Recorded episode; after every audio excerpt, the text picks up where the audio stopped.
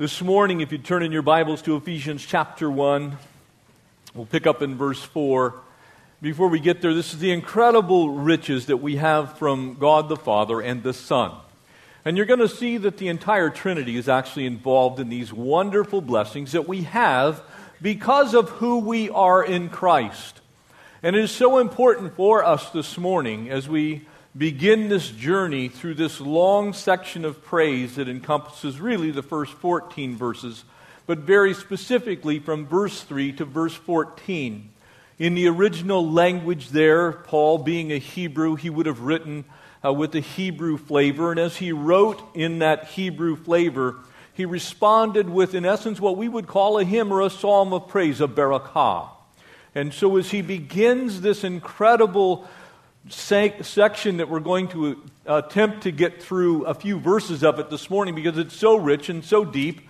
I thought, what a better thing to start this journey through the book of Ephesians with the most difficult doctrine in all of Christendom the doctrine of election. Nothing has divided the church, nothing has split up brothers and sisters in Christ, no thing have we discussed in theological cir- circles and in churches throughout uh, time, really since the time of the Reformation, from the time of Martin Luther, than, than this doctrine of election clearly taught in Scripture. And so this morning, if you've come in and you are searching for that answer, maybe you grew up in a Reformed tradition, or perhaps you grew up in an Arminian tradition, I figured, why not? Let's go for it, right out of the get go. So this morning, this incredible group of riches that we have from Father and Son. Would you pray with me? Father, we have come this morning to hear your word. Lord, to have you speak to us, for you to put your truth into our lives in such a way that we can grow and be blessed. Lord, for some of us, there will be a stretching. For some of us, there will be an encouragement. For some of us, there will be an admonition. And God, we know that you have a perfect purpose for this morning. And so we pray that that perfect purpose would be in no way hindered uh, by your messenger. And so, God, would you speak to us now through the power of your word? We pray these things in Christ's name. Amen. Share a little story with you. It's called $5 Million. It was written by D.L. Moody, and when he wrote it in 1896, he was writing specifically on this particular verse, uh, verses 3 through 6.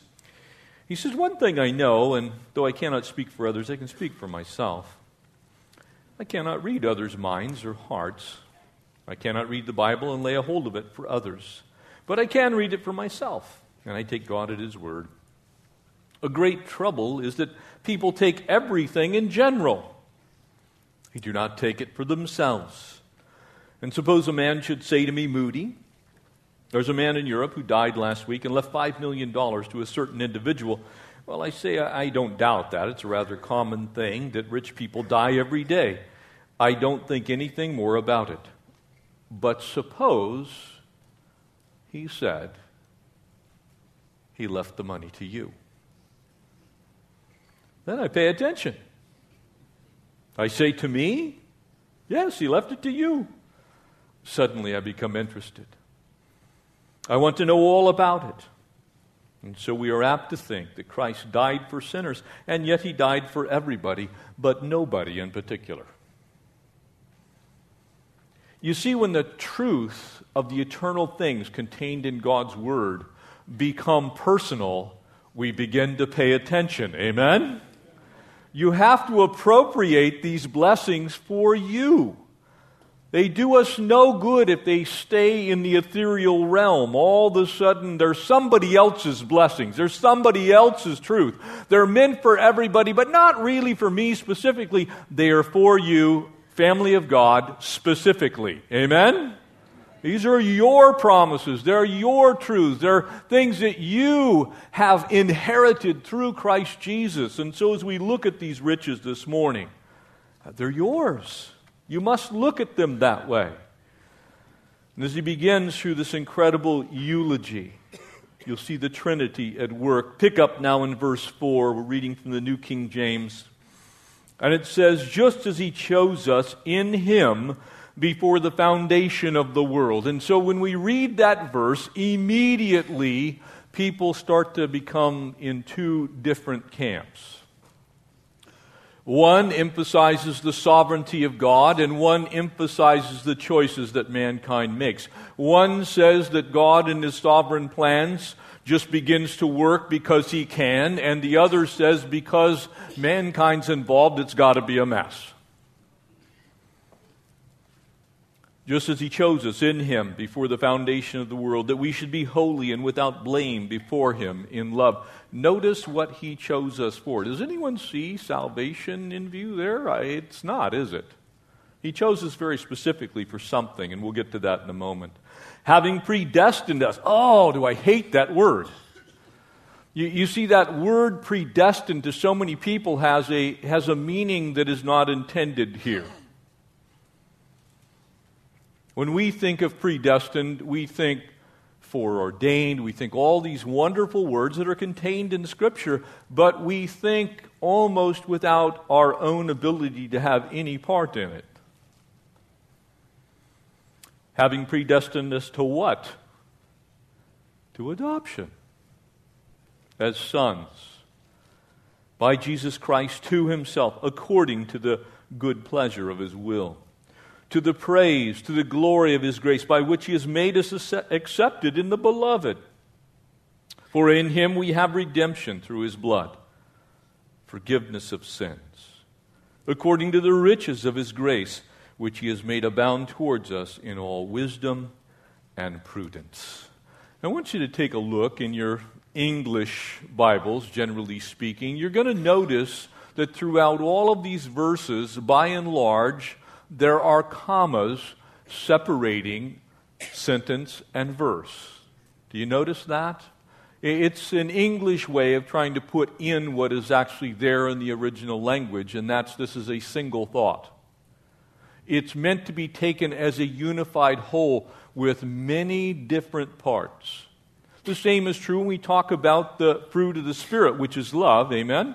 And then joy, peace, gentleness, meekness, self control, all those things also love, but every one of those things is a part of what love is, amen?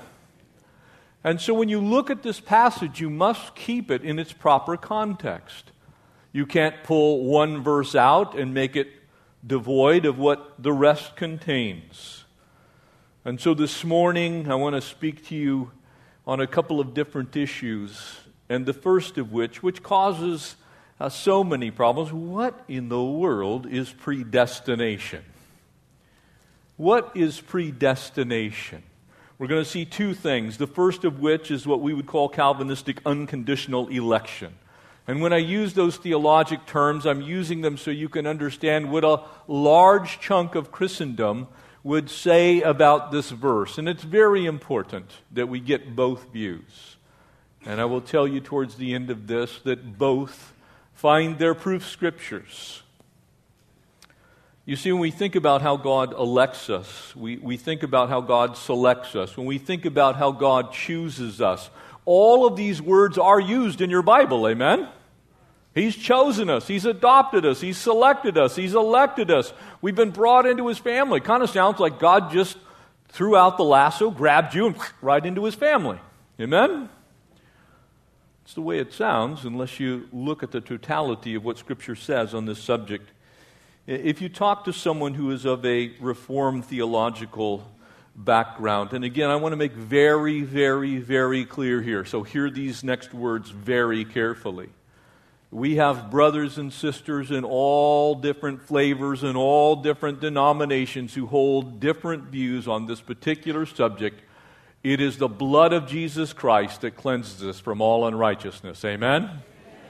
And so, though we may disagree on certain issues of doctrine, and I believe that there's a reason to disagree with our brothers and sisters who happen to be of this bent, I am not repeat not saying that they do not know and love the Lord. So please be very clear on that. But if you were to talk to someone, and my brother happens to be of that bent, and we've had some spirited debate, uh, I have written on the subject for the Bible College. Uh, I've co authored a couple of books on the subject, and so I feel like I can at least articulate it a little bit for you this morning. When you look at these verses, you'll, you'll notice that it says that we have been foreordained before the world was ever created. But foreordained, the question needs to be for what?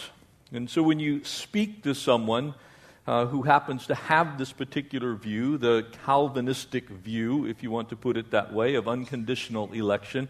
That is the second of five points in Calvinism. So when someone says to you, hey, I'm a five point Calvinist, what they believe is in the total depravity of man. We would all agree that man is totally depraved. And they believe in unconditional election. They believe in irresistible grace. And they also believe in limited atonement and then perseverance of the saints. And so this second point is the sticking point for many. God's unconditional election. In other words, if you take it to its logical and fullest conclusion, God Himself selects who's going to be saved, and also, by nature, then He must also select who is going to be damned. Does that sound a tad bit capricious to you? A little bit unfair, possibly, so if you happen to not be saved, you're just a misfortunate one who happened to be born someplace where God really didn't intend to ever save you. And so I want to make sure that we have this cleared up because so many people are bound up in this bondage, one side or the other.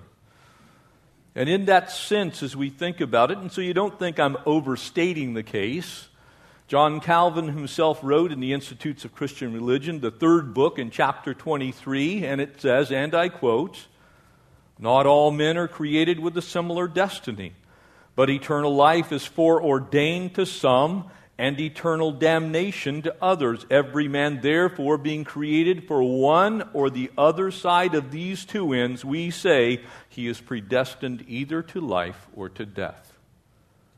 Ouch. Kind of makes God a little bit uh, upset, angry, and not too horribly fair. Amen? In other words, God only offers his salvation to some. He doesn't offer it to all.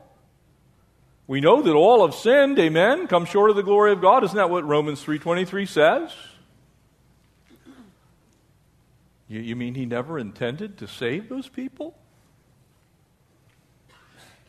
We all can look at Scripture and say he uses certain people at certain times. That is also true. It's also true that God can't be taught anything. Amen? But does that mean that Susie is saved and Fred is damned? But there's no hope? That they never had a choice to believe? I would say to you, I do not believe that that is what the Lord intends for us to understand from this passage. Very often you'll find those who hold this particular theological bent quoting halves of verses, like Ephesians 1 4. If you talk to someone who carries this particular theology into their life, quotes the first half. He says he's chosen him before the foundation of the world. But notice what he's chosen us for. The rest of the verse says, according, he has chosen us before the foundation of the world that we should be holy and without blame and before him in love. You see, it tells us what we're foreordained to as believers. You've not chosen me, but I have chosen you. They quote from John chapter 15. I've ordained you. Notice what it says in the rest of it that you should go forth to bear fruit. It doesn't say for salvation, it says for fruit. The goal of the church is to make disciples, amen? To go out and make fruit, to go out and plant fruit trees so that we might abound in fruit, amen? It's not our job to save anybody, the Lord saves. We go plant trees, we tend trees, we water trees, we bring forth fruit. And here's what I would like to speak to you for just a moment. You see, the Bible teaches that God would have all men to be saved. Amen? If God desires something and then makes it impossible, how would you feel about that? I wouldn't feel too good. What does 2 Peter chapter 3 verse 9 say? It says he's not willing that any should perish, but that all should come to repentance. Amen. So if that verse is true, then there must be a possibility for all to be saved. You cannot simply be born on one list or another. 1 Timothy chapter 2 and verse 4 speaking of the Lord who will have all men to be saved and come to the knowledge of the truth. Amen? You see, you can't use the word all if it only applies to some. And so our passage this morning speaks to this issue. Jesus actually clarified it for us in John chapter 3, verse 36. He believes, either believes on the Son has everlasting life.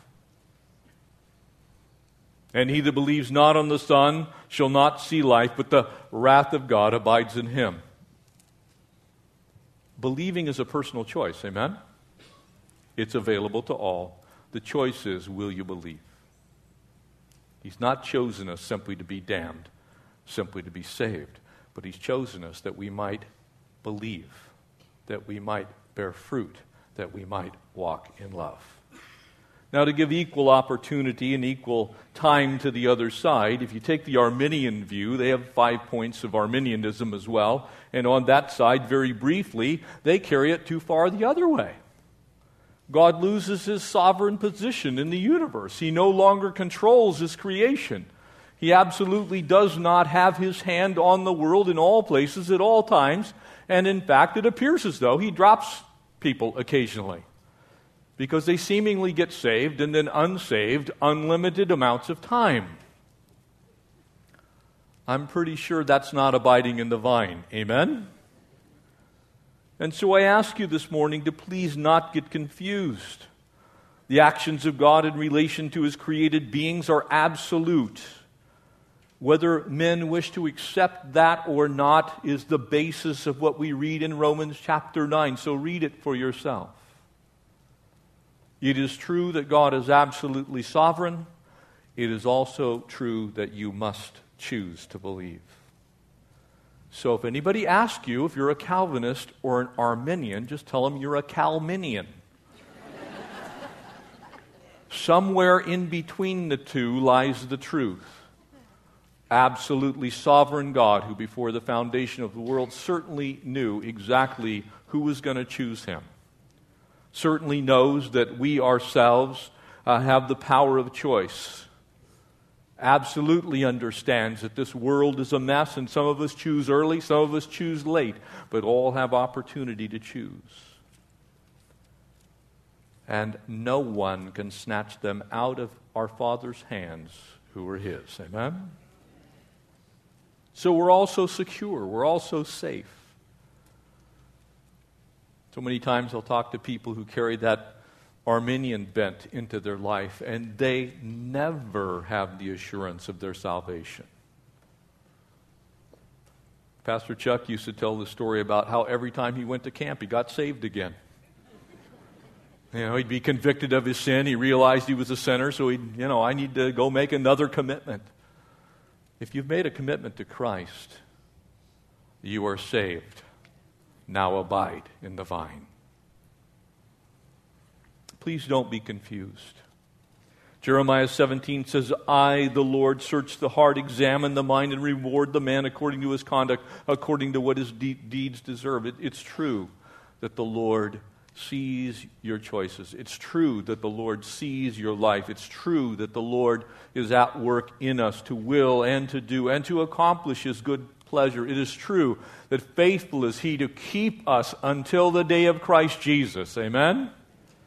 If the God who saves us can't keep us, we're in trouble. Amen? Think about it for a second. The God who offers us salvation freely must also enable us to keep our part of the bargain, which is to walk in the Spirit, to not fulfill the lust of the flesh, to give us victory over sin, to cause us to walk in his ways all of the days of our lives, as imperfectly as we may do that at times. Amen?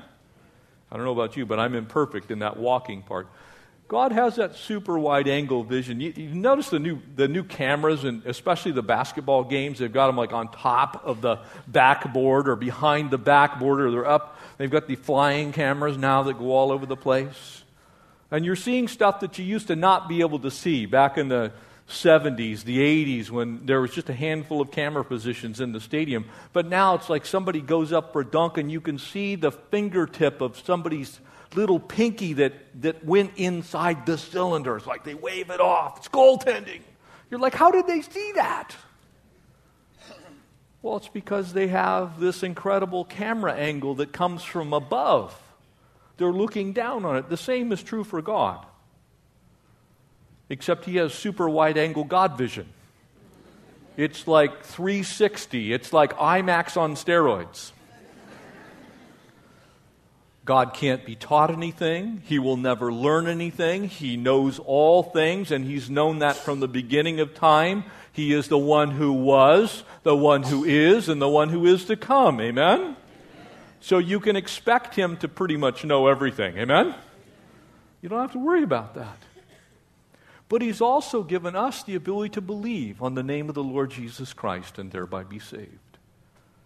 Now, having said all of this, anybody that can tell you that they can fully explain to you how the sovereignty of God and the choices of man interact perfectly, I want to meet that person. The church has been divided over this since 1517 and probably will continue. Know this you've been adopted into God's family. Amen? You've been made sons or daughters. So when your head begins to spin with the mystery of election and how God works all that out, let your heart swell with the mystery of grace. Amen? Why in the world should He choose anybody? Think about it for a second. Think about your own life. Think about the people in your family. Why would God choose any of us? You can answer that question. God bless you. Because I, I wouldn't pick me. Would you pick you? You know you, right? And so when you're thinking about you, would you pick you to live eternally with you? Just saying. Probably not going to happen. You're going to look at you and go, uh uh-uh. That's the marvel of God's grace, His unmerited favor in our lives. And He did it before the foundations of the world were laid. That's because He's absolutely sovereign and He's absolutely gracious. There are four things here that you can look at, four specific components of this election. Notice we're chosen in Him. Notice we're chosen before the creation of the world. It's done for a very specific purpose that we might be holy and blameless in His sight, and it actually has an end, and that's that we act in love. How many theologians don't act in love? That's why I prefaced my comments. There are so many people, you're going to be amazed when you get to heaven at who's there. Amen? You're also going to be amazed at who's not there. Because there are going to be people you thought had their theology correct, but they didn't walk in love.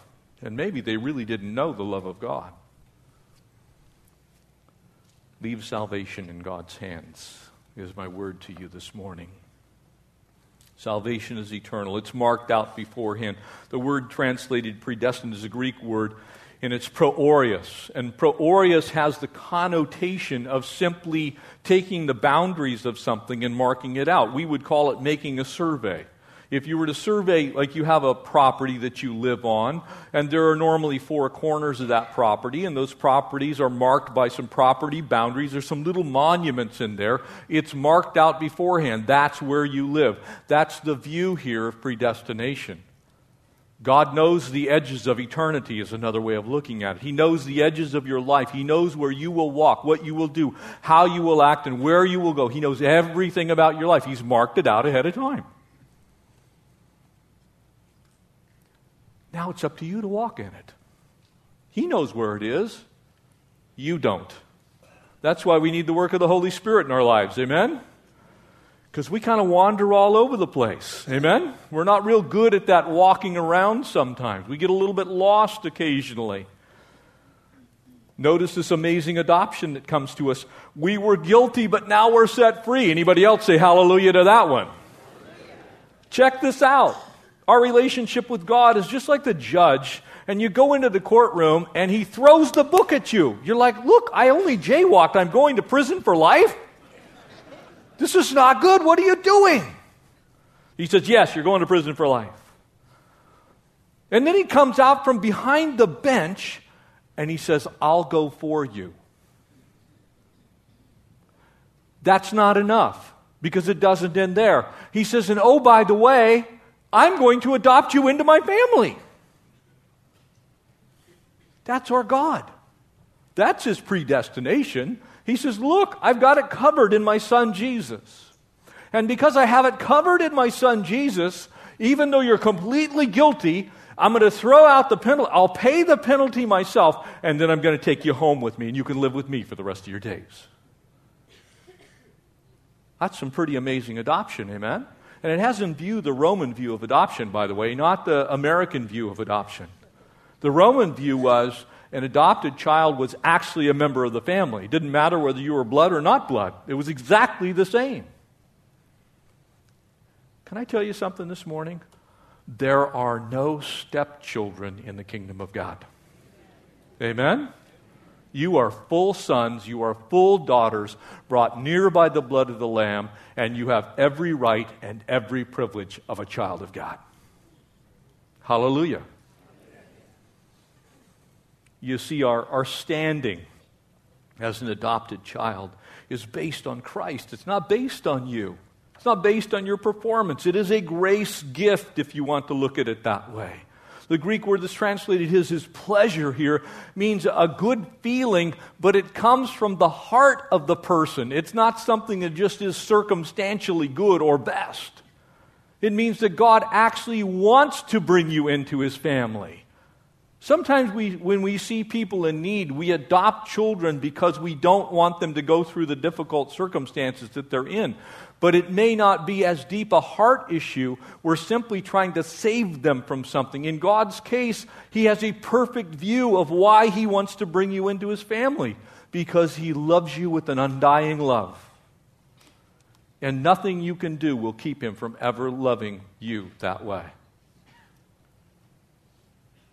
That's why we praise Him. That's why this passage ends to the praise of His glorious grace. Anybody praising grace this morning? I'm praising grace this morning. Amen? We need to praise grace this morning. We need to praise grace every day. When we use the word praise, it is us exalting God for what He's done. That's why this whole passage reminds us of who we are in Him. That unmerited favor He's bestowed upon us.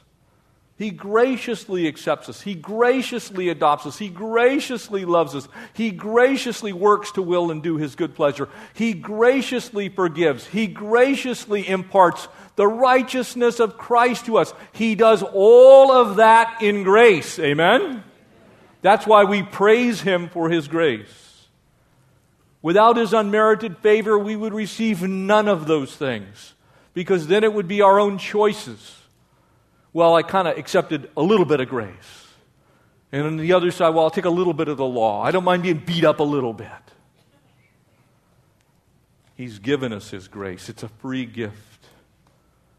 And that's why we sing of the glory of the redemption of the Lord. Notice verses 7 and 8. And I just want to bring them to you from the New Living Translation because it's, it, it brings a special richness. For He is so rich in kindness and grace that he purchased our freedom with the blood of his son and forgave our sins. Do you see it? He has showered us with his kindness along with all wisdom and all understanding. And so I ask you this morning how do you respond to such grace? How do you respond to such freedom? And I would remind you that the verbs used here are all present tense. He is right now showering you with grace. He is right now showering you with kindness. He is right now purchased your freedom. He has right now showered that kindness upon us in such a way that we understand that we're his kids. Amen? For those of you that have children, you can put this into an easy context to understand. Christmas time, have you ever noticed what people do at Christmas time for their kids? They mortgage their homes to buy presents. you go into Toys R Us, I'd like aisle three delivered next week, please. We want to shower blessings on our kids, amen? Now, I don't know how many of you have, have sons. Sons are a special joy and a special treat because they like to light things on fire destroy things for no reason whatsoever, pull them perfectly functioning things apart just to see what they're made out of. And you tell them, please don't do that, those are expensive. But you love them so much, what do you do? You go buy them another one. Then they take that one apart. You're like, well, I didn't know that was in there either. You, you see, God looks at us that way. He says, These are my kids.